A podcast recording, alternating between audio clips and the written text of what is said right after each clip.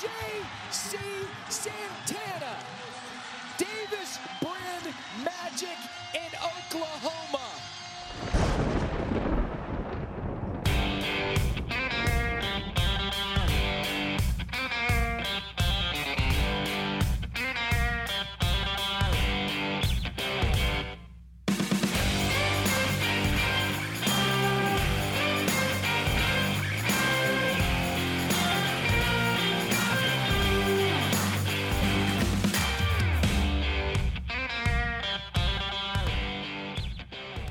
And welcome back to the Golden Hurricast, a weekly podcast covering Golden Hurricane athletics at the University of Tulsa.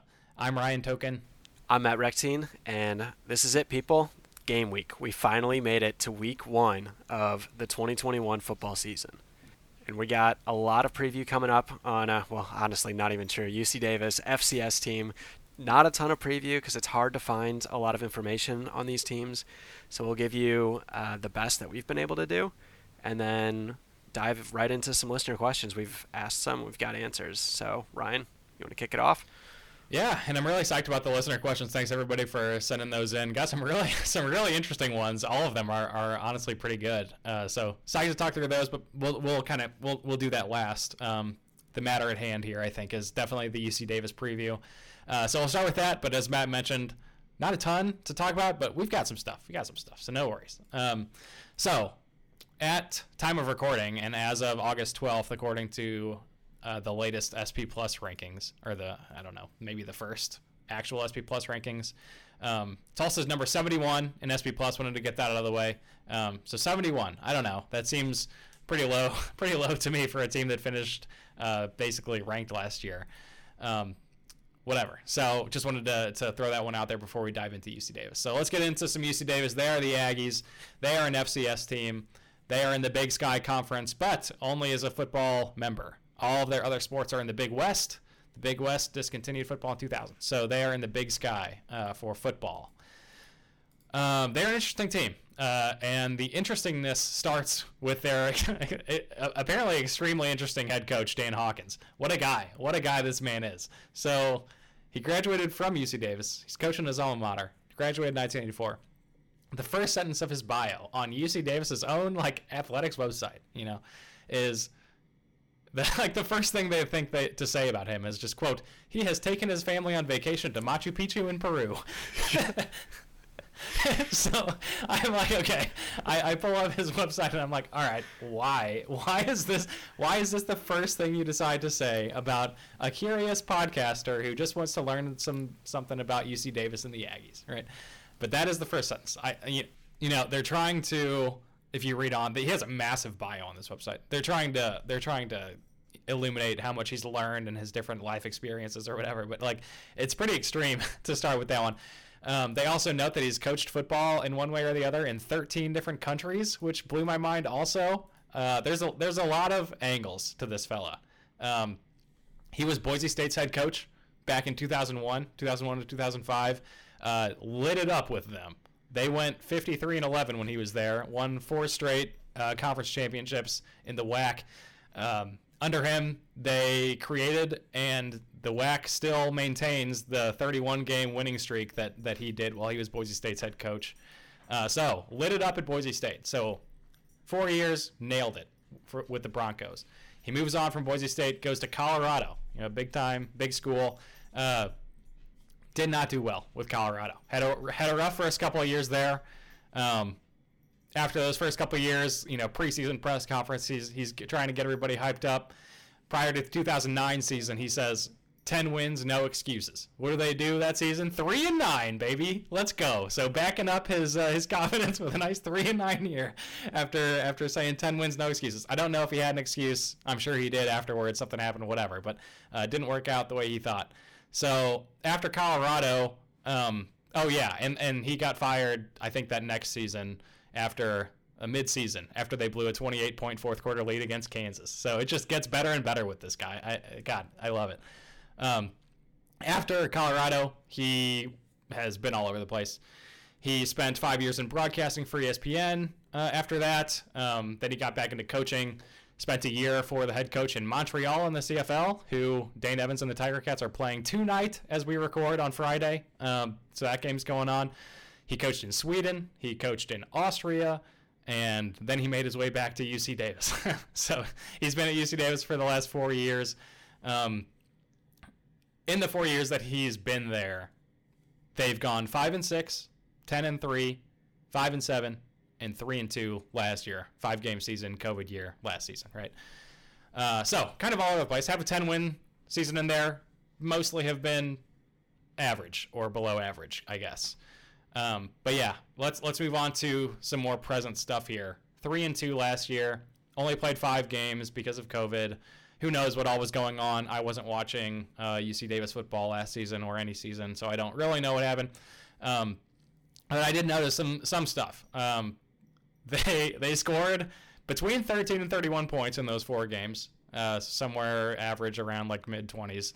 Uh, and then one of their games though, they scored 73 points in their in their home opener. So they they start off with two road games, come home, score 73 against Cal Poly.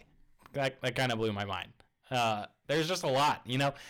I think Matt, before we started talking, you, you noted that they're a pretty good rushing team. Uh, looks like they averaged about 226 rushing yards a game last season. Um, what did you see from their from their rushing attack? Uh, so just mostly they're a run first. Their their quarterback was um, didn't have a ton of experience going into last season, and I mean, take last season with a huge grain of salt because uh, a lot of FCS programs didn't play that much, and so obviously they only played a spring ball season, um, and so they're I think just having that inexperience in quarterback, they really relied on their running game. Uh, I think the attempts were, if I look it up, they like had 100 and, 230 to 142 passes, like not quite double, but you're getting close uh, to that point. They're av- like averaging almost five yards per rush. Um, like that is a strong rushing attack.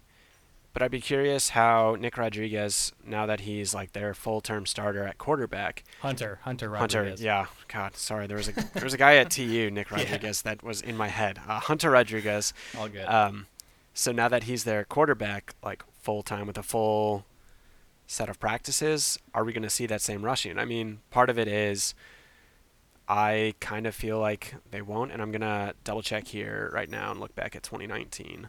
There we go. Yeah, so 20 I mean 2019 they were definitely a pass for I mean it was 500 pass attempts to 350 rushing yards. So this is definitely a last year, you know, was a product of you know new quarterback, not as strong and just um, like trying to get a new system on the fly. It kind of like integrate all the parts. So I'm curious to see if that's really going to be indicative of uh, this year or not. And so it's kind of hard to to pinpoint, you know, for sure. Is this a run first team at this point, or is it past? Like, it's that's kind of up in the air right now. Yeah, Matt, you mentioned their their quarterback Hunter Rodriguez. Um, he is back for a second year. He transferred in. I think you you saw from another school. Um, so last year was his first season with the, with the program. Had a weird first year, you know, with COVID and everything but completed 66% of his passes, uh, eight touchdowns, four interceptions, decent numbers there. Um, he is on the College Football Performance Awards watch list for the National Performer of the Year. So he's got some kind of uh, preseason hype going on. Um, you mentioned right before we started recording, he pulled up his uh, his page on the UC Davis uh, athletics site, and uh, tell me what you found there. Uh, just probably like the most uh, like in your face handlebar evil villain looking mustache. Uh, like it looks like it is waxed to perfection. I mean, it is truly it is a glorious mustache, but oh my god, it just really s- sticks out. Oh my god, I'm gonna, I'm gonna pull it up again. Hunter. Oh yeah, just pulled it up again here. Oh my gosh, it is just it is beautiful. It's like a classic like western villain. You know, it's just that's just what he looks like. Uh, wow, beautiful. We'll have to. Some podcasts do chapters and separate chapter art for those chapters. This would total. If we did chapters, this would be the chapter art for right now. Uh, but we don't, so you're gonna have to look it up yourself. Um, but yes, so he is back. Put up some decent numbers. Uh, their two running backs are back that averaged 226 rushing yards per game as a team last year. Those two guys are Lan Larison and Ulonzo Gilliam, so they're both back. So rushing attack should be pretty solid once again. Uh, whether they rush it as much as they did last year remains to be seen. Matt mentioned they passed it way more two years ago, back in 2019, with a different quarterback. Um, so we'll see how they go. I don't really know what to expect in terms of uh, pass versus run breakdown here. Yeah, you'd wonder because they have eight running backs on their roster. Mhm. Um, and like six quarterbacks, which seems like a lot of both. Yeah. So I was going like, oh, maybe they have more running backs. They're more uh, like likely to go that way, but no, they just have so many of both position. Yeah, I know. Very young too. Yeah, seems like generally a young team. They did get um like they have a lot of guys. I saw uh Phil Steele, you know, he does a big college football preview every year and he Mhm. also does a big FCS preview. So he did he had, he put out a uh, an all Big Sky preseason all conference list uh, for this year, and on that list, Phil Steele's list, um, UC Davis had 13 people on the on Nice. that preseason team. Uh, not all first team, obviously, but um, they had three first teamers, and I'll mention the first teamers just because they're first teamers. That was offensive lineman Nick Amoa, defensive back Jordan Perryman, and their punter Daniel Whelan. And then they had seven guys on the second team, so heavily in the second team of the conference, and then three on the third team. So seems like they've got a pretty deep squad. You know, if you can make the all conference team at all, it means you got you got some good talent there. So the fact that they've got 13 people total across all the teams, um, pretty good. So I, I had imagined that they'd be a pretty solid FCS team this year. I don't really know what to expect from them, but like, you know, you got to think we're going to just dominate them in every in every position. I think Yeah. it's. I yeah, mean, the, the talent level should just be across the board. Like any D1 school just has better a better pool of talents and you know the resources to take advantage of that. So, especially like the way that our team's constructed this year, not worried about it. I mean, you go back to Luke Skipper's first start against Central Arkansas. That game was close, but I feel like we didn't really have nearly as strong of a team identity. We were still trying to get a lot. We had a lot of moving parts, and like, Mhm. Skipper was starting, but there was no guarantee he was going to be our quarterback for the rest of the year. Yep. As it kind of like came down, and Seth Boomer took over uh, after that. So it's just this year I'm not nearly as concerned because we have. I mean, really the only question mark is Davis Brin, and so far, so far from what we've seen, um, that's not too much of a question mark in my mind. Yeah, I agree. And you know, our you know, you talk about you talk about difference levels here. Like our offensive line and our defensive line should just blow them up on both sides of the ball. It shouldn't even be close. And you know, like FCS teams beat FBS teams. It happens. Happens uh, somewhat often. You know, not super often, but uh, unless you're playing like North Dakota State or you know a James Madison or you know one of the big time FCS teams, it shouldn't be a concern really. So, uh, you know, I'm I'm really thinking it should be a nice warm up game for Davis Brin. Uh, you know, first time really taking control as the starter of this offense um, in a live game. Feeling you know hopefully hopefully a good comfortable step in for him. It should let Tyon Davis and the other new corners uh, step in, get some reps going, get loose, uh, feel good about against some live game action. Um, but really, you know, if this is a close game at all, that is concerning. You know, Yeah. even if, I think even if we win by like 20, that it's not necessarily concerning at that point, but like it could be. You know, I'd rather if it's a team like you know a, a mediocre FCS team, you got to be winning by more than that. Yeah, well, and I guess I'll say like a caveat to that. Like if this is, you know, back in the day when Dane was the starter, and once the game's wrapped up, and you just put in all your like next level guys, your you know second string quarterback, mm-hmm. like, and if that game you know ends up being coming closer and it becomes a twenty point, not as concerning. fair. Like if the starters are scraping away with like a two touchdown win, like that's definitely concerning. But kind of depends how it goes at the end. Um, And so, okay, so I have two questions, not questions, just comments that I wanted to make about uh, Dan Hawkins. One, what are the other? So we named like four of the countries that he I know. like U.S., Canada, Sweden, and, and Austria, or Australia, uh, whichever it was. Um, it was Austria. Yeah, you're right, because it was Vienna. Yeah. Um, what other like nine countries are having football that like and how is that not in his Wikipedia page? I'm just blown away. I know. No, I know. I had the same thought. I was like, how can you? I should I should have said it when I when I broke the you know when I said his his thing about coaching in 13 countries. How can you put that in the bio and one not say anything else about it in the entire rest of your bio, and two it's you can't find. I mean, I didn't look super hard. It's it's not on his Wikipedia or on his or on his official athletics page. Like, where were all these other countries he coached? I in? I feel like it's a matter of so he coached for the um, United States National American Football Team, which I didn't know was a thing that existed. Oh, There's an inter- International Federation of American Football, and so I wonder if it's just he took that team and interesting. they like they played in Japan, they played Yeah. in Poland, like that's kind of what I'm guessing. Yes, is that's what probably it that's is. Got it. That's got to be it because you you look at the Wikipedia page and it breaks down like every year of his life since 1983. You know, so there's like there's no way to Yeah. to it has to be that. So kind of lame. That's not nearly as exciting. Uh, and the other one was you mentioned how his bio, like you know, it starts off with he takes his family to Machu Picchu. It looks it's super long, and it's like it sounds like a freshman or it reads like a freshman like English essay. Kind of how it starts. Like you know, these things taught him how to be a good football coach, and then it goes Yeah. on and on. I was like, this is ridiculous. But then I looked at Philip Montgomery's. I was just about to do that. I haven't done and it, yet. was what is what so it starts like? so the first one so it says seventh year bold there is no more excitement for tulsa football than what the 2020 season provided under head coach philip montgomery and so it's like not as ridiculous but it's just the whole thing it just like waxes poetic about nice. Everything. So i think that's just kind of standard. I think a lot of college coach by like montgomery's is longer by a lot.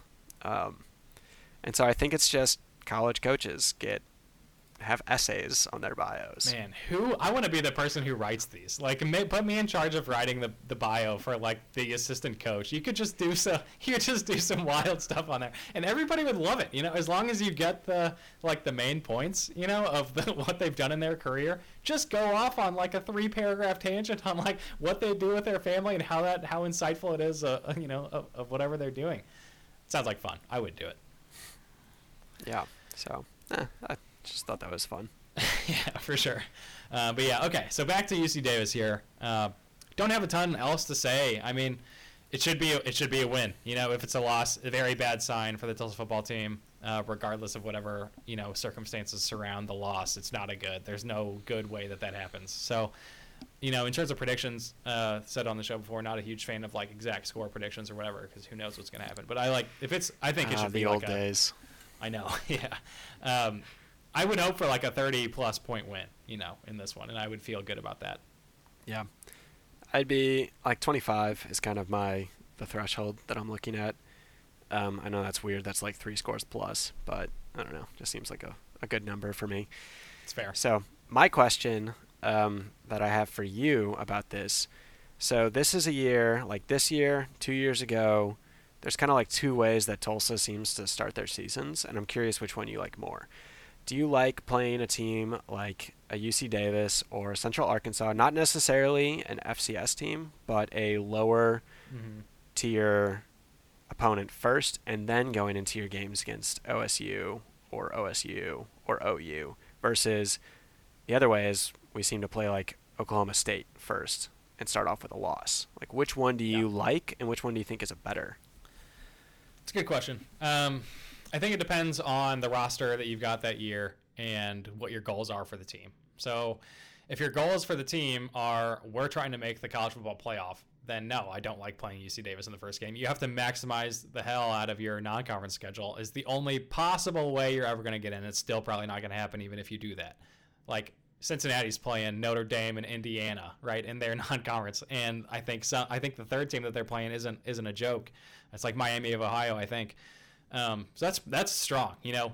Tulane, they're not really trying to make the college football playoff per se, but they've got an they've got an awesome non-conference. I think they've got Ole Miss and Oklahoma and UAB, uh, and we have a really strong one too. You know, Sans UC Davis. So I don't know. I mean, our team looks really strong this year. Are we pushing for the college football playoff? I don't think that's the expectation around around the college football world, but you know, everything breaks right. We've got the schedule to be there with Ohio State and Oklahoma State, But does a UCF da- or does a UC Davis uh, kind of spoil that a little bit if we if we go undefeated or whatever? Probably not. If you beat Ohio State, that probably checks the box for you. Um, but in general, like if you're trying to push for the playoff, don't schedule a UC Davis. But like I know you can't. Uh, college football scheduling happens so far in advance now. You can't you can't know, but you will know it's an FCS team. So uh, I don't know. I'm not a huge fan of, of scheduling FCS teams. I'd much rather play a lower level uh, FBS team at least that that looks better, even if it's a really bad one. Like a San Even if- Jose State. Well, San Jose State's not even bad, but I, are you I- saying yeah, they, like uh, two like two years yeah. ago, Yeah, like that right. that level. Yes. Um, Yeah. It was it was San Jose State, right? That's who we played. two years ago. I don't remember. Yeah, the Spart they're the Spartans. Mm-hmm. Yeah. Yeah. Yeah. I know we played them recently. Yeah.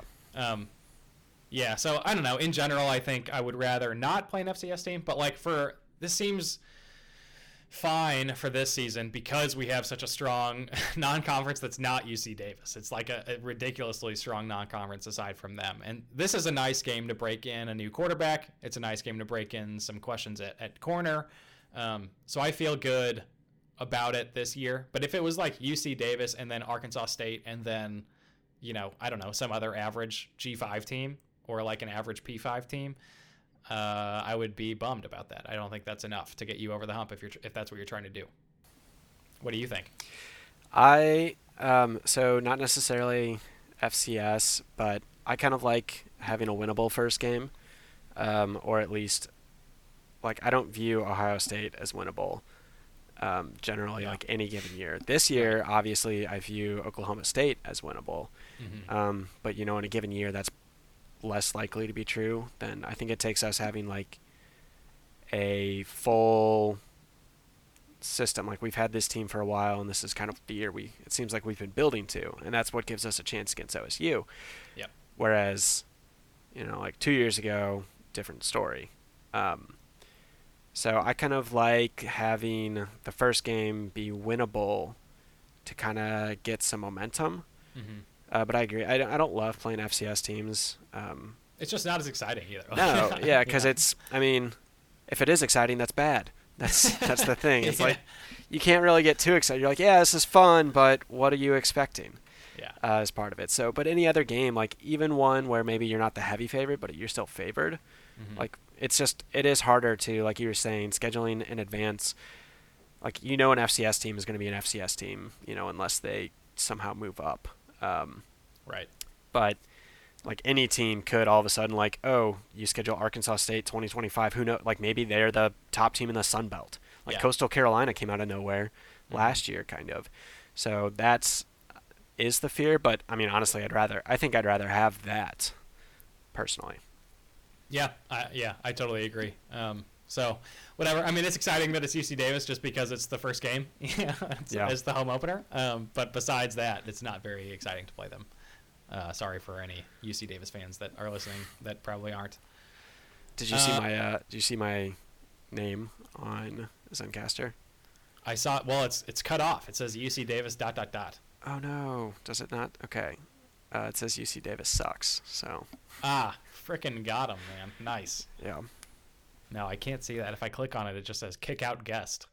Please don't do that. No, it Yeah. actually says it says UC Davis isn't real. That's what I put it at. Ah, very nice, very nice. So. All right, uh, I think that probably covers it for uh, UC Davis preview. You want to move on to the listener questions? yeah, let's hop right in.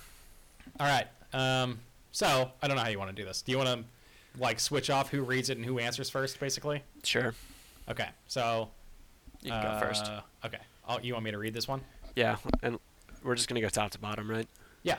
Okay. All right, so first one comes from Chris Rathbone. Uh, he says, I am still stuck on conference realignment. Who isn't, Chris? What are your thoughts? Is there any hope the AAC can stick together? Oh boy. Um, so I was more confident about this before the last couple days because now you're seeing reports about, you know, the Pac-12 just recently said they're not going to expand, so there's no chance of them poaching anybody from the Big 12. I imagine the Big Ten is probably similar. Um, like there's still the potential that they snag an Iowa State or a Kansas, um, but I don't think that's necessarily likely. And then you have UCF putting out information about, you know, they would be they are looking into the possibility of moving to the Big 12 and that the Big 12 is seriously considering BYU, which is kind of like BYU has been the wild card because they bring a lot of viewers and numbers because you know they are the premier Mormon university and like as Notre Dame like not on the same level as Notre Dame, but like Notre Dame has Catholic fans all over the country. Mormons are fans of BYU generally. Um, but it's like for so long you've had the issue of they don't a lot of schools had issues with bringing BYU. So if they're now leaning towards bringing them in, that makes it more likely that they might poach a couple of teams from uh, the AAC too. So definitely a little more concerned now than I was uh, during episode zero. Yeah, agreed. Um, yeah, and just uh, Chris, if you didn't listen, we had an episode that talked a lot about this uh, as episode zero, as Matt mentioned, as four dash zero. I forgot what we called it. Um, oh, kind, yeah, kind it was of like an emergency, emergen- kind of an emergency episode. off-season special. Yes. Yeah. Um, yeah. So we talked about it, a bit about it then. Uh, so go listen to that if you haven't. But that, yeah, things have changed significantly uh, just in those you know few weeks it's been since then. So I don't know. I think yeah, you know, I think there is hope. You know, the question is there hope that the AAC can stick together? Yes? Question mark? Maybe. I'm not nearly as optimistic about that as I was uh, just a couple weeks ago when we talked about it on that show. You know, a couple weeks ago, Mike Aresco and the Americans seemed like they were the aggressors in this situation. You know, you had all the reports coming out saying like ESPN is basically just trying to kneecap the Big 12 and, and just destroy them and bring them into the American, uh, or some teams into the American. And, you know, that could, I guess, still be the thinking internally, uh, but it's definitely not getting the attention that it was back then. Um, you know, lots of things have changed. You've got the alliance now, which is the the Big Ten, the Pac-12, the ACC thing um, going on. That you know, even if it doesn't mean anything in practicality, it means something uh, just in the headspace that everybody thinking about it. The Big 12's not in there. Um, and then you've got the Pac-12, like you mentioned, saying that they're not going to expand at this time. So that pretty much kills the idea that Oklahoma State would move there, or Texas Tech, or whoever else thought they might get a Pac-12 invite. Which means that Big 12 expansion, or the Big not expansion, but the Big 12 probably won't lose anybody um, to another conference that's not the American, at least for now. Uh, which means because of that, they'll probably discuss expansion more seriously now. And I don't know. I mean, they don't need to be in a hurry here because I think that I don't know. They can't stay at eight forever, but like the current rumor is they're eyeing BYU, like you mentioned. I'd be surprised if they weren't also eyeing UCF and Cincy and Boise and all the all the usual suspects. Um, you mentioned BYU, like they're super attractive. They're not a G5 team, right? So like they get the bonus of being independent, which when you bring in a team, if they're a G5, I don't know, maybe people look down at that conference for bringing in the G5, whatever. The Big 12's done it before, who cares? Um, but for what that's worth. Um, if I were to guess what happens right now, I'd bet that the Big 12 expands to, with four teams, gets back to a 12 team league, makes their namesake make sense. Like BYU, I would say, yeah, like BYU and UCF are the are the common culprits here. Cincinnati and Boise State would make sense. That would suck, you know. That would undoubtedly hurt the American. It would hurt the it would hurt the Mountain West. Um, but as much as it would suck, losing UCF and Cincinnati out of the American is not quite the same as losing Oklahoma and Texas to the SEC if you're the Big 12, right? So it's not quite as big of an impact. The American's been really good um, in general, but they've also been really good about not being a team that's dominated by one league like the Big 12 has been with Oklahoma. Uh, I looked this up before we started. When since the championship game started in 2015, UCF has won it twice, and Cincy has won it once. Uh, Houston's won it, Memphis has won it, SMU's won it, or Houston, Mem- Houston, Memphis, Temple, forgetting somebody, I don't know. Anyways, the point is, not one team dominates this league. So as much as UCF seems like they have been kind of the power in this conference in general, and Cincinnati recently, um, and for the foreseeable future, as long as Luke Fickell's there, it's still a strong league. It sucks to lose UCF and Cincy if they do end up leaving, or Houston, or whoever it is. Um, but I think it's not uh, unrecoverable. Timeline wise, I think it depends on how quickly the Big 12 actually thinks Texas and OU will stick around. You know, if they think they're going to stay until 2025, maybe things don't move very fast. They just try to soak up as much money as they can for the smallest number of pieces of the pie, so they all make the money while they can do it, and then expand. If they think it's going to happen sooner, they get out of there and they start expanding like ASAP. Um, but who knows? You know, mostly I just really hope this. I don't know. I just really don't want it to happen. I really love the American just as a league. I love the teams in it. I love watching the games. I love like the whole underdog, we're gonna prove it to you mentality that the American has always had. Tulsa has to, you know, an like an extreme degree since we're so small. Um, and you know we'd still have it if we lost those guys, but we'd lose parts of it, and that is sad to me. So I, I really hope that doesn't happen. Maybe there's still hope that the American can be the aggressor here, like I started off with, and like take some Big 12 teams, but it really does not seem like that's likely at this point. I mean, the crux here would be that someone would have had to take a Big 12 team or two because that would have kind of thrown the Big 12 into chaos, and then the, the American is in a, in a really strong uh, p- place to be able to pick some of those teams up. That didn't happen, or it doesn't seem like it's going to happen. So now I'm sad. Um, okay, so next question from Nick Brown at Nick Horse Brown. Predictions for Davis Brin this season? Exclamation point. Yeah, yeah, excellent. I'm excited about him too, man.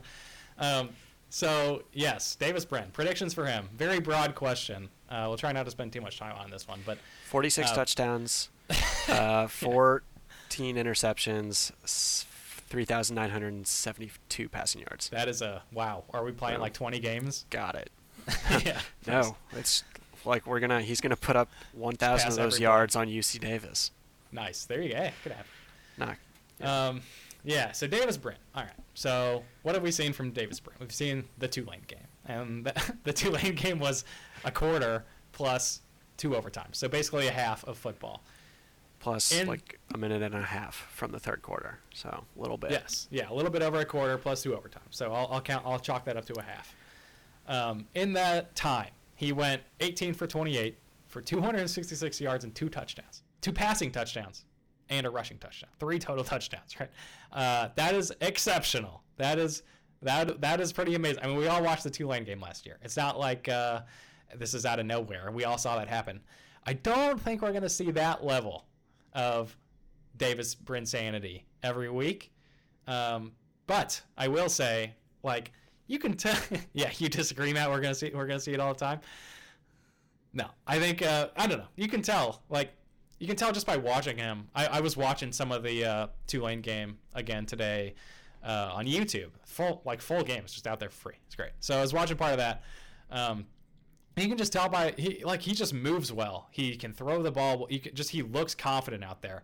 Um, but like the thing that pulls me back a little bit was like even during the Tulane game, you've got Brin himself, you know, post game, post game interviews and stuff, uh, saying things like, uh, you know, he's like, I was just out there laughing and like just thinking how could this be happening right now? Because everything was working. Everything was working. Like i noticed you know when i was watching it on youtube there were there were a couple passes in there like especially early in the uh, i think it was early in the third quarter. Maybe it was early in the fourth quarter. Um, man he had some that were like ooh just like barely didn't get picked off. And that could have changed things. I don't know. Uh, so he's not this like magician superhero who's gonna be like the, the best quarterback in the in the conference out of nowhere. Who knows? Maybe it could happen. Like I just, I'm trying to temper myself. I've been extremely optimistic about him for a good reason. I think he does look the part, and he's extremely confident in himself, which I think is a big part of the game. And but like I don't know, I don't expect it to be uh, Tulane style Davis Brin 24/7. Anyways, um, I do think he's good. I think his footwork looked really good in the Tulane game. I think he doesn't play with a lot of fear out there. Uh, he's really got a strong arm. It looks like he's gunning those passes. Um, the rushing touchdown he scored was a designed run. I couldn't remember if this was like a scramble he pulled out of nowhere and just like you know made it happen on his own. No, it was like a design. It was an option play. He uh, he took the option himself, ran it for 20 yards for a touchdown, like a little five yard scramble. Um, so he's got some running skill. Clearly has some passing skill. He's got the confidence. The team is behind him. I'm super optimistic. I don't know if he's going to be like an all conference guy, you know, like first teamer or whatever, uh, or second teamer, or maybe not even a third teamer. There's a lot of good quarterbacks in this conference. Um, but I think where like Zach Smith was like a middle of the conference American Athletic Conference quarterback, um, I think Brin will like solidly be in the upper tier of conference. I would say if I were to rank the quarterbacks right now without actually seeing much of Davis Brin aside from that one uh, part of the game, it's got like Desmond Ridder, Dillon Gabriel, whoever ends up starting for SMU between Tanner Mordecai and uh, Preston Stone, and then probably I mean I, I'm I'm pretty comfortable putting Davis Brin at fourth right now, and who knows where I'll go from there. Over Holton. Oh yeah, dude, I am not a Holton's fine. Everybody likes him. Everybody's liked him for three years, and he keeps going out there and just being an average, inconsistent quarterback. He's got very high highs. Yeah, but you know he could be really lows. good. He, you know, he just needs to. Just he him definitely could. Just give him a like chance. he's what I'm saying. Like I agree. Like he definitely has the high highs capability, but he's been extremely inconsistent. So I yeah, I would put him above Holton Ahlers for sure. Interesting. Okay.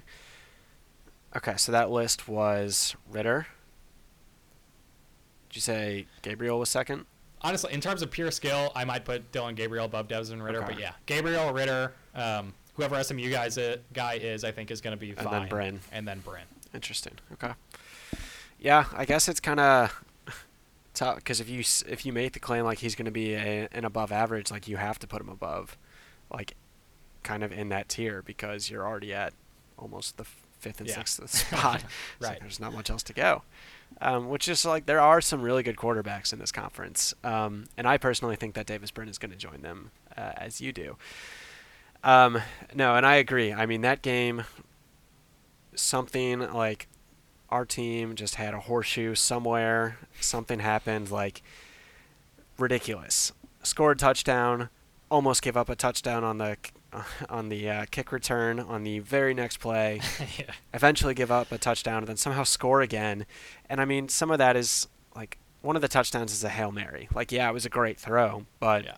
I mean, half of that is just Yeah. blown coverage by Tulane to 100%. leave uh, Juan Carlos wide open.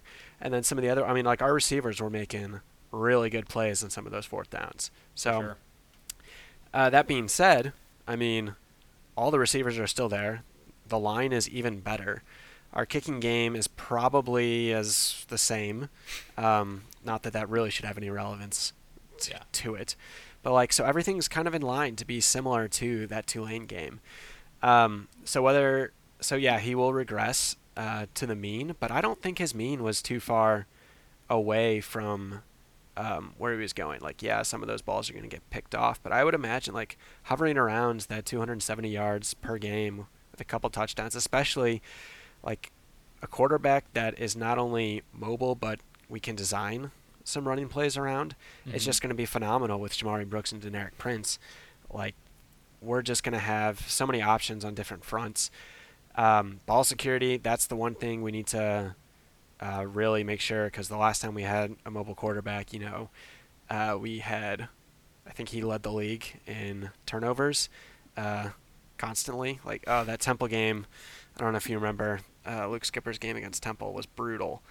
Uh, just the number of fumbles that we had. Oh, so that's the one thing. Like, I we don't know really much about his how good he is at you know ball security. Hopefully, that's good as long as that's solid.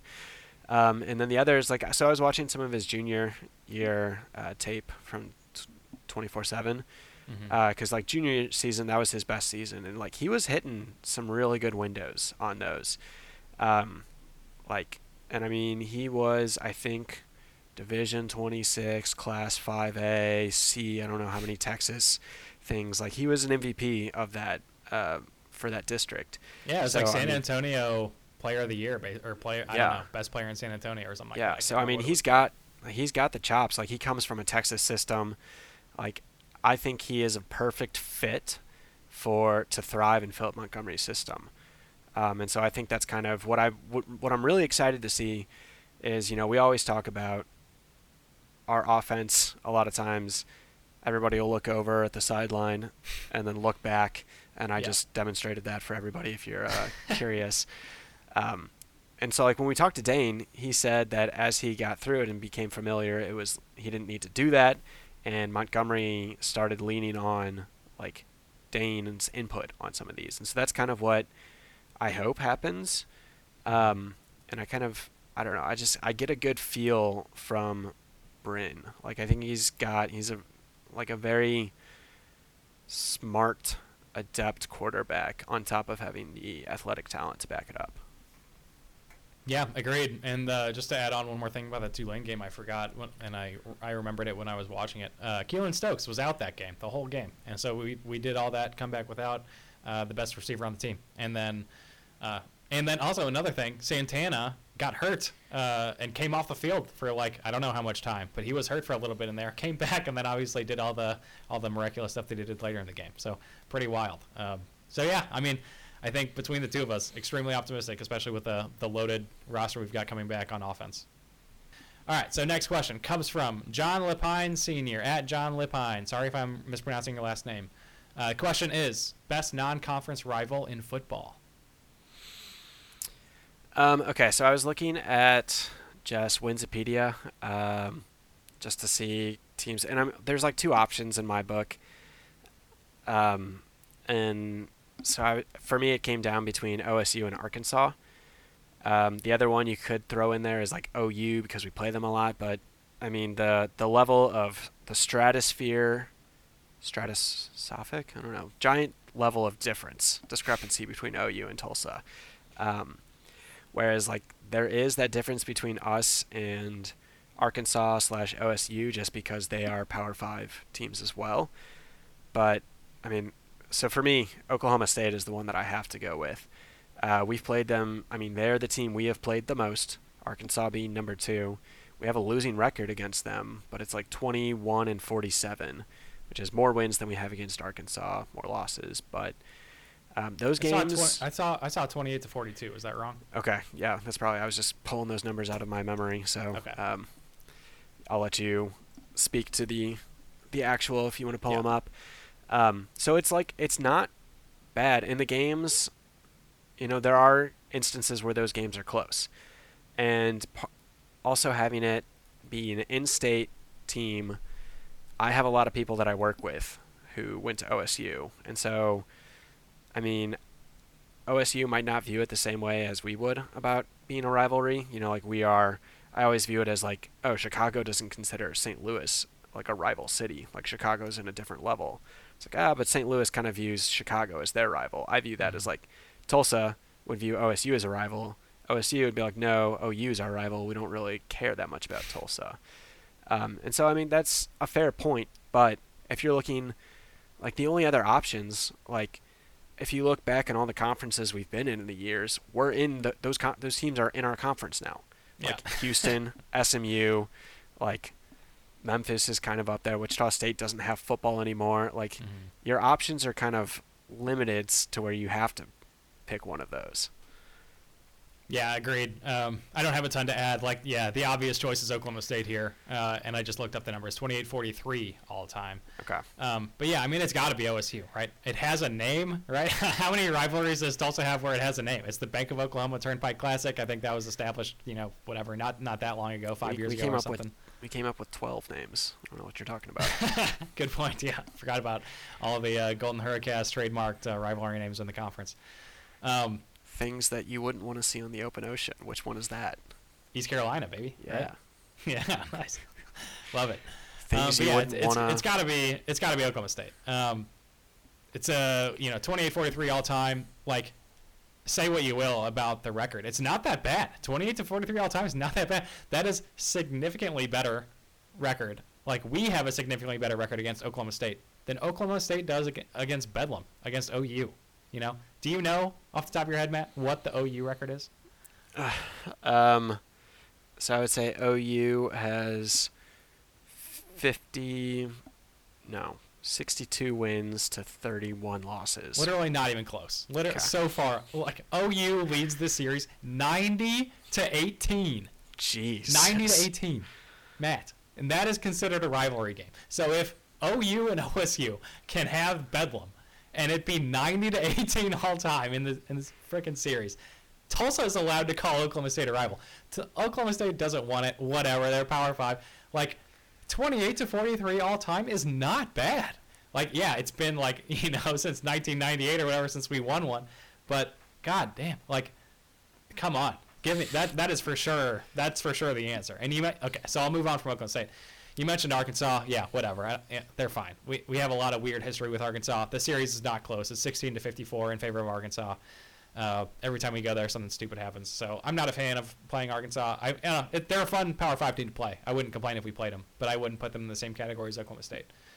Um, yeah, Wichita State doesn't have football anymore. OU, again, you can make the same. You can make the same case here. Like OU as a rivalry game for us, we've won seven times of the 28 times total we've played them.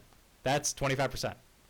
OSU has So not we, done that. Yeah, we have more of a rivalry with OU than OSU does. That's what I'm saying, man. It's not even close. Like the, I can like every time I look back or remember or think of the all-time series between OU and OSU, I am like, what is college football? How is this considered a giant rivalry? Like I love the interstate, like the in-state rivalry. That makes sense. I, I too, uh, when I when I was working in Oklahoma, I had a bunch of coworkers that were like OU and OSU fans. You know, and it's when great. You, I love when talking you to them. were working in Oklahoma. Well, working for an Oklahoma company that had an office. so, um, yes, but like those guys, you know, it's fun. It's fun talking to them. They're they're walking around. They know who Tulsa is. They kind of look down on TU football because it's small. Whatever. It's fun beating them, which is why like why I'm so psyched to, to win this year uh, against Oklahoma State, which I'll get to later. Um, and then the other one I, I'd probably throw out there is like theoretically, I like Kansas State as a football rival. We don't really play. We don't play them. We haven't played them in football Yeah. since 1988. We play them in basketball all the Yeah, time, I would. and that's great. Yeah, basketball. I would throw them in the pool up there Yeah. with like OSU and. And that's why I first thought about them. And like the, you know, we do have we have played them. Uh, we lead the series overall 11 to six, but it's just I don't know. We, we haven't played them since 1988. Like that's not a you can't you can't call it a rivalry if you if you haven't played in 40 years or whatever. So, um, yeah, I I you Yeah. got to go Oklahoma State, no doubt. And it, yeah, it's just tougher. Uh, one last point: like football, obviously you only have 12 games a year, whereas basketball you have 20 something odd, Mm-hmm. and then like Yeah, that's true. 15 of those, or however many are non-conference, 12. Um, so there's a lot more opportunities to play more teams. So you can have a wider pool. Football, I mean, it's only because we now have this deal with OSU where we play each other for the next 10 years. Yeah. Whereas sometimes, you know, you don't see people for 12 plus years kind of stuff. Mhm. Like, I don't know the next time. Like, I think we play OU next year. Um, but that'll be like four or five years since we played them last. So, Yeah. Yep. which is even. Okay, next question uh, from Palmer Watkins at the Palmski. Hey, Palmer. Where did slash how long slash what's the history behind the starting quarterback directing the band after a win? It's been around since I've been watching TU, so at least the past 20 years. But it's one tradition that TU has had, TU has that has seemed to stick. Yes. So, Palmer, I apologize. Basically, you asked this yesterday. I was like, that is an awesome question, but you asked it yesterday and we're recording today. Not much time, my fault. Should have asked for questions earlier, and I had to work today. So basically, I have no idea is my answer. I don't And know I how will- this started. I couldn't find it, but I did. So like Matt, this is what I thought.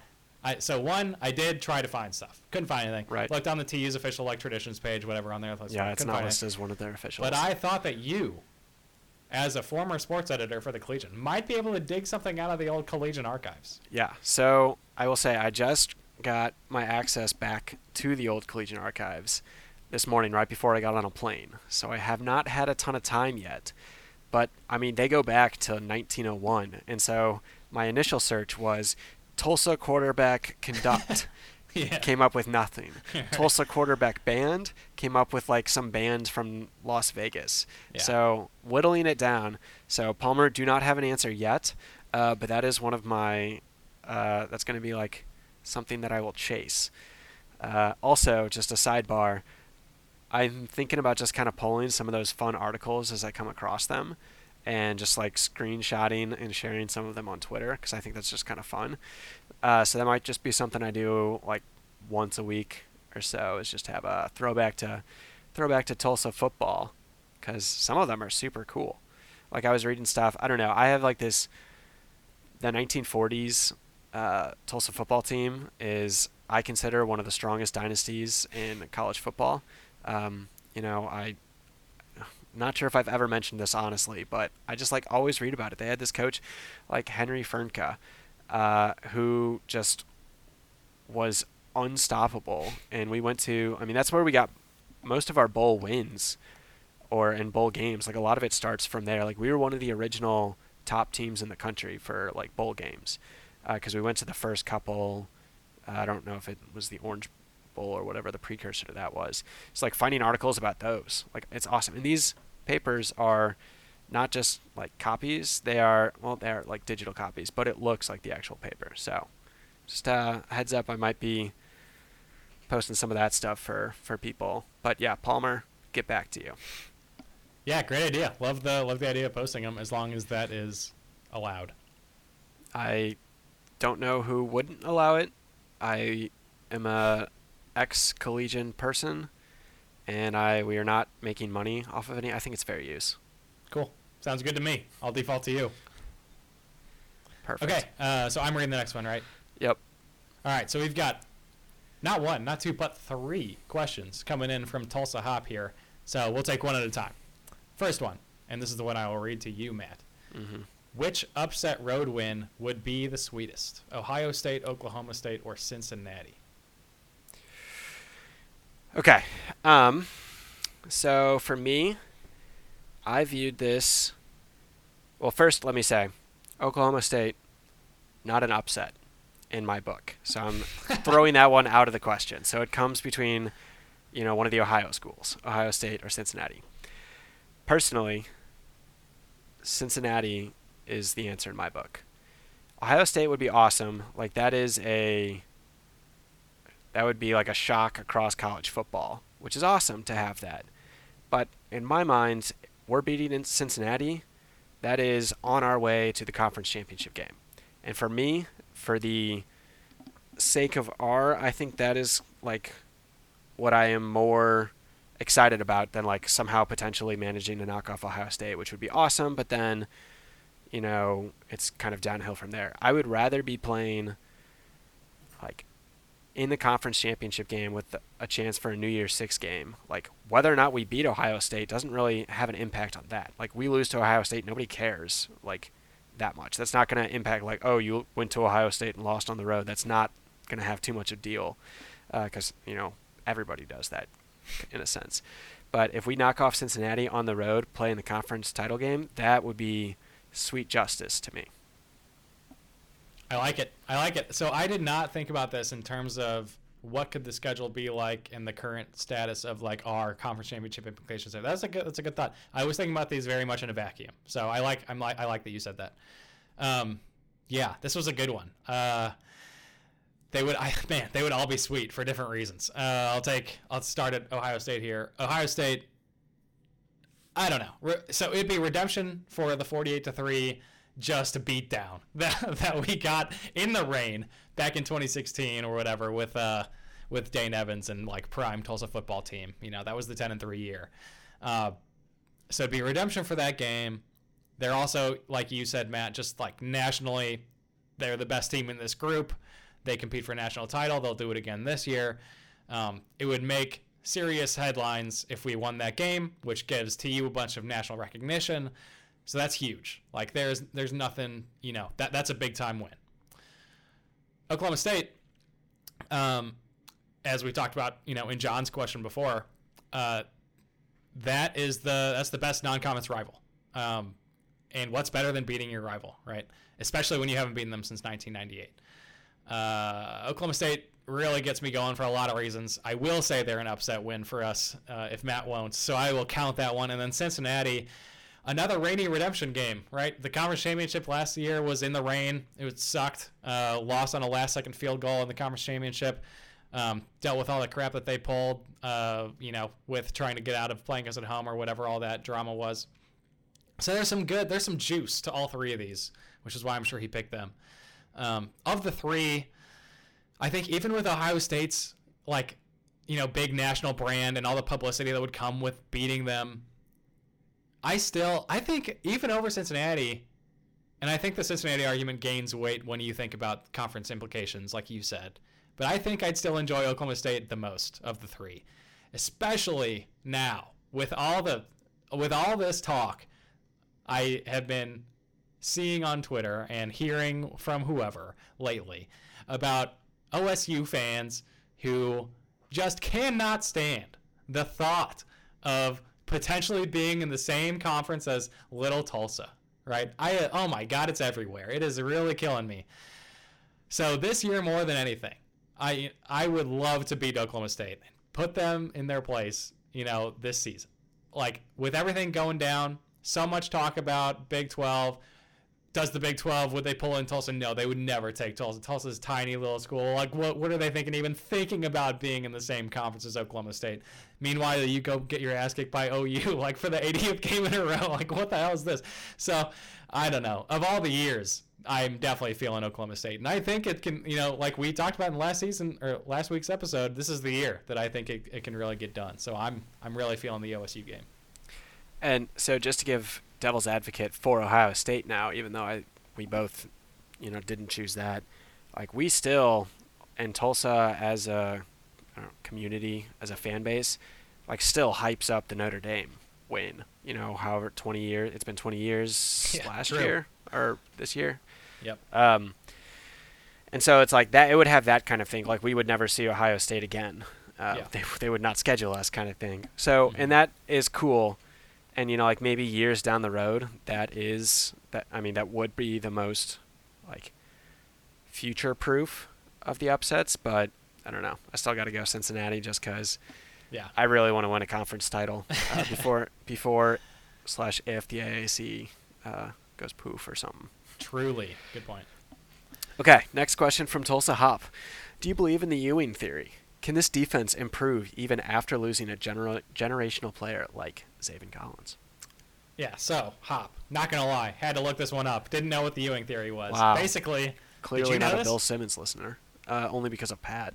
okay, not, yeah, I'm not surprised Pat knew. That seems like a very Pat thing to know. Anyways, um, yes, let me break down the Ewing theory here. If anybody else is not familiar, basically, it comes from the idea uh, that someone was positing that Patrick Ewing's teams are Bill better. Simmons.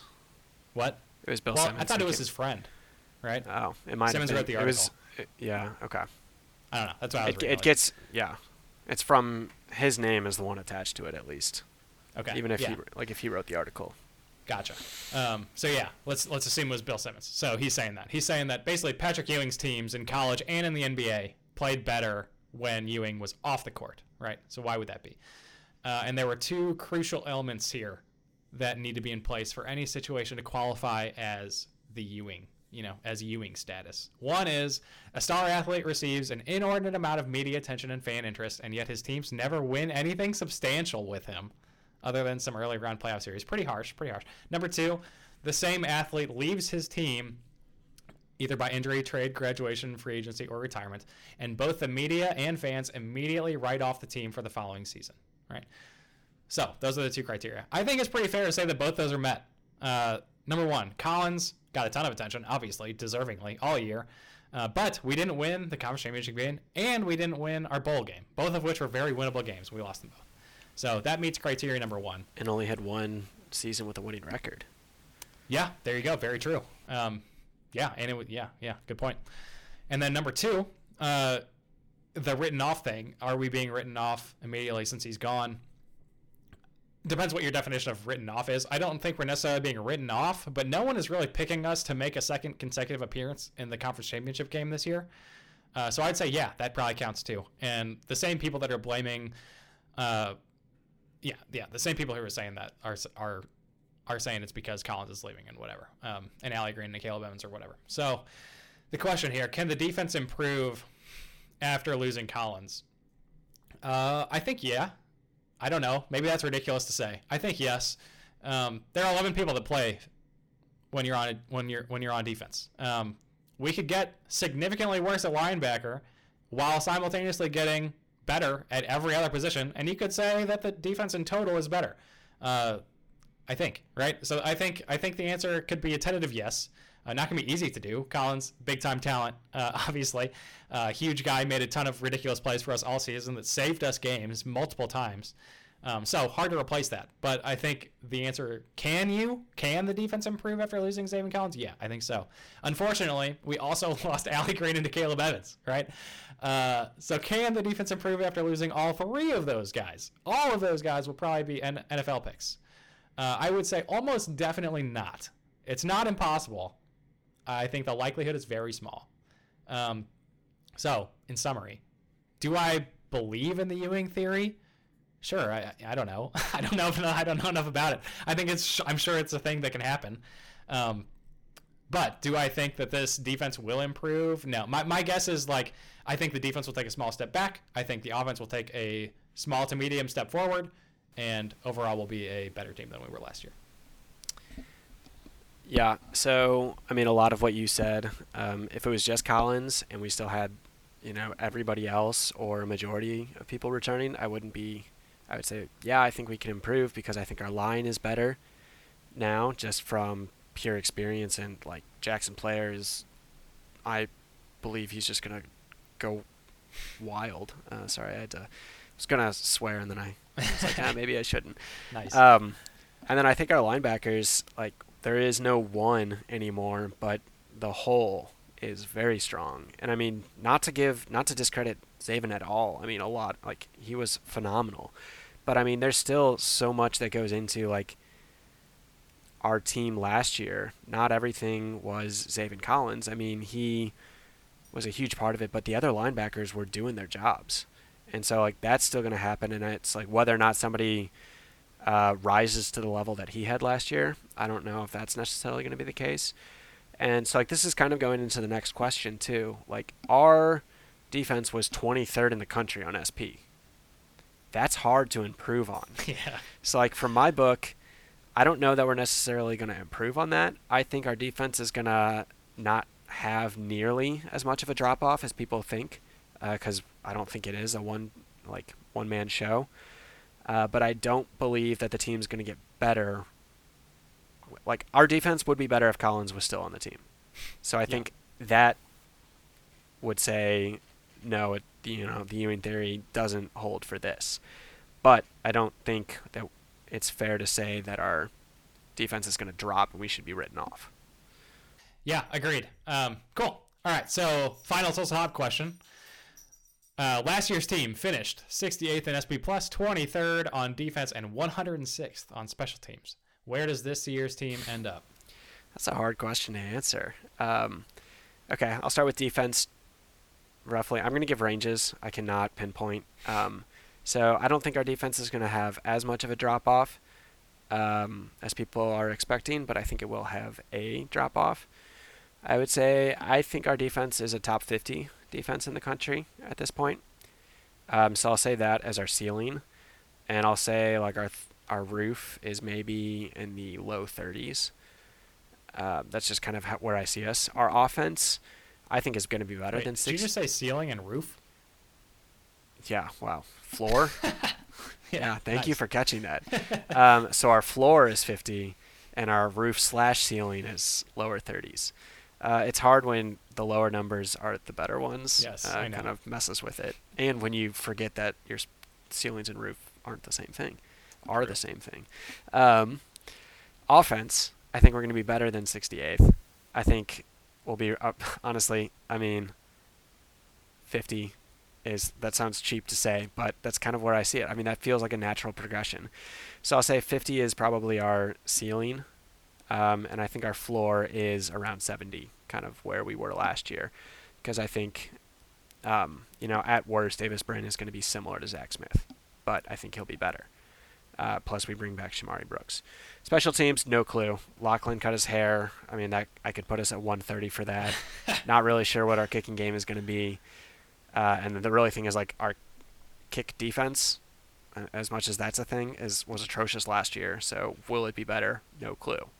So I'm going to say our ceiling is 100 right now until proven otherwise, and our floor is 130. Yeah, you're pretty much on the same page as me. Um, like who knows, right? But I don't know. I don't like. I kind of we kind of talked about this a little bit in the last question, but yeah, I think I think we regress a bit on defense. I think we improve on offense, and we didn't really lose anybody in the special teams, right? So I don't know. My guess would be top 50 in offense uh, in SP plus. My guess would be probably close to that number on defense. Um, I think we'll be a much more consistent team in terms of offense and defense instead of very good at defense, very eh, average to below average on on offense, and then um, probably about the same on special teams, right? Not not 50, but like same as last year. Uh, I you know even with Zach Long and Tyler Tipton back at kicker for another year, where you'd expect they'd improve from last season just based on experience. I just don't feel very confident in that in that group. I mean, Lachlan is great. Don't get me wrong. Uh, all good on him, but I think place kicker is going to be could could potentially be a weakness. Yep. All right. Last question from Daniel Rader, Raider, at Daniel Raider. AD in his new contract in his new contract press conference said he wanted to add more sports. Longtime fans, I'm sure, all immediately assume he means baseball. But do we? But what do we think about men's lacrosse? Yeah, men's lacrosse. It's a good one. Um, so I was looking into this a little bit uh, beforehand just to try to get some bearing on on what that might mean if we did add, add lacrosse. Uh, quick little side slash footnote here. Tulsa actually had a club lacrosse team uh, while me and you were in school, Matt. You saw him out there. Uh, I got in touch with the guy who started the club team right before this episode uh, to see if it was still active because I hadn't heard anything about that club team uh, since basically we graduated in 2017. Was that Teddy? And yeah, it was Teddy Martin. And uh, hey, Teddy, if you're listening. Um, but yeah, basically he said uh, no. Pretty much, it's pretty much no longer a thing. Um, thoughts about bringing it back, maybe as a club team, maybe not. Not really sure what the future is for club lacrosse. Uh, but as a actually like, what's the word I'm looking for here? Uh, D1 sport, sponsored NCAA sponsored. sponsored Sport. yes uh, like university sponsored sports that could be a real potential thing. So i think the biggest thing to think about when we're thinking about sports that people are to that that tu might add you got like Rick Dickson said along with we want to add sports we want to do that because why? Because we want to grow enrollment is what he said. How do you do that? Well you get a sport that has a freaking giant roster right? Like football like has a 100 something people on the roster. Um, so, how many people is, is on a lacrosse team? On the club lacrosse team, we had about 20 people playing on that team when it was around. Uh, the average men's lacrosse roster is apparently about 48 people. Um, on the flip side, there's also women's lacrosse. We have neither of those things sponsored at TU. So, you could do men's and women's lacrosse. Women's lacrosse on the D1 level averages about 30 people uh, for a roster. So, that's 78 people right there if you do the average for both uh, boosting in enrollment, you know, just by adding a sports team and people who want to come play at TU. So that's pretty good. Um, men's lacrosse basically was the the had the largest roster availability, uh, pretty much of any sport besides football. Like men's baseball has 35, uh, and we already have softball. Um, men's and women's wrestling is another really popular one that we got some, you know, people Yeah, people replied saying some stuff about that. Yeah, especially in Oklahoma, right? It's huge. Men's wrestling has an average of 33 people on the roster. Women's wrestling has an average of 14, but that's nationally. Like in Oklahoma, I saw OSU. The OSU's men's wrestling has 40 people on that roster, right? So that's that's up there with lacrosse in terms of number of people on the roster. So wrestling could be a really good one too. Uh, but let's take, you know, the questions about lacrosse. We'll bounce back to that. Um, I like the idea a lot. Like, I don't know, when I was watching the club, I wasn't on the club lacrosse team or anything in college, but I watched them play uh, pretty often, and they're just fun games to watch. it's a physical game. It's fun. People are out there having a good time. Uh, the teams we played were, were cool. Um, I assume we would play in the American. I don't even know if they have a bunch of lacrosse. Probably not. Do they now? No. No, yeah, that and that was what I was gonna say. We, the one issue is we'd have to find a, either be independent or join another conference, which I mean isn't the end of the world. I mean people do that all the time. Yeah. Um, whereas like there's women, so the American has baseball, football, men and women's basketball, men and women's soccer, men and women's tennis, softball, women's lacrosse, and then rowing. Women's lacrosse. Okay, but no Yeah. men's lacrosse. Yep. Interesting. Yeah. So I don't know. Maybe we could figure something out to do with men's lacrosse, but it feels weird to have them in different conferences. So I, I doubt we would do that. But I don't know. Um, but all in all, like it's a good it's a good call. I hadn't even thought about uh, having lacrosse as the team being added. So thanks for bringing it up. It was uh, it was good to learn about a little bit. Yeah, it would be fun. Uh, I honestly, I feel like the only time I ever watch lacrosse is when it's on ESPN. I just don't have a lot of Yeah. exposure, but it was big in St- like St. Louis high schools. I mean, oh, for sure. like SLU was pretty big. I know Chaminade. Sorry, these I'm just listing St. Louis high schools that nobody knows about. SLU is where I went to school. My high school Um, had a big lacrosse team too. Yeah, so it was like it was a big sport, um, and it was fun to watch. My just kind of like as a tangent to this question, I my prediction on sports. So like baseball, people talk about that because we've had baseball, which I think gives that a little is why people mention it. uh, whereas we haven't had a university-sponsored men's lacrosse before. And the American has a very strong baseball like standing right now. Like Tulane is huge, UConn was huge before they left. ECU is really big. Houston's pretty Mhm. big. Yeah. So there's that. Uh, but I feel like golf is another bit like that one was cut in the last five years. Mhm. Um, and so I could like the issue is like you talk about roster size. That is a small roster size. Like there's maybe ten people on a golf team. yeah, that's what it is. um, the average is, so- is ten. Yeah, so you have that issue, but I don't know. That's kind of like I feel like lacrosse is below golf, men's golf and baseball. Um, but I would definitely be like if that's what they bring back, all about that. That would be pretty cool in my book.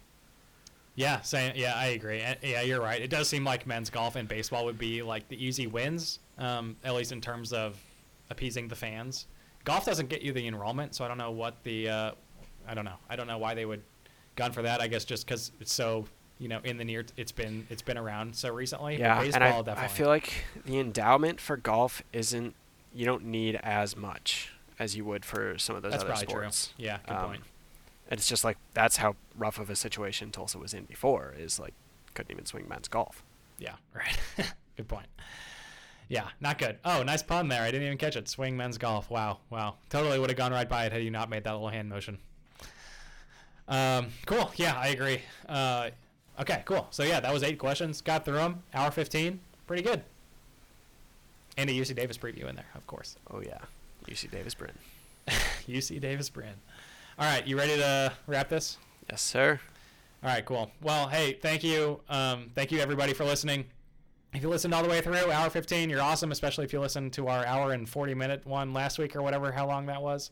Um, and thanks especially uh, this week to everybody who sent in questions. Really enjoyed talking through all of those. That was super cool. Uh, I'll have to do that more often in some future episodes too. Uh, if you'd like to support us financially, you can do that. We have uh, a few ways to do that on our website. So you can go to thegoldenhurricast.com slash support. And then finally, if you want to follow us online, um, you can follow us on Twitter and Instagram. We are at Golden Hurricast at both of those places. Or you can send us an email. That email address is thegoldenhurricast at gmail.com.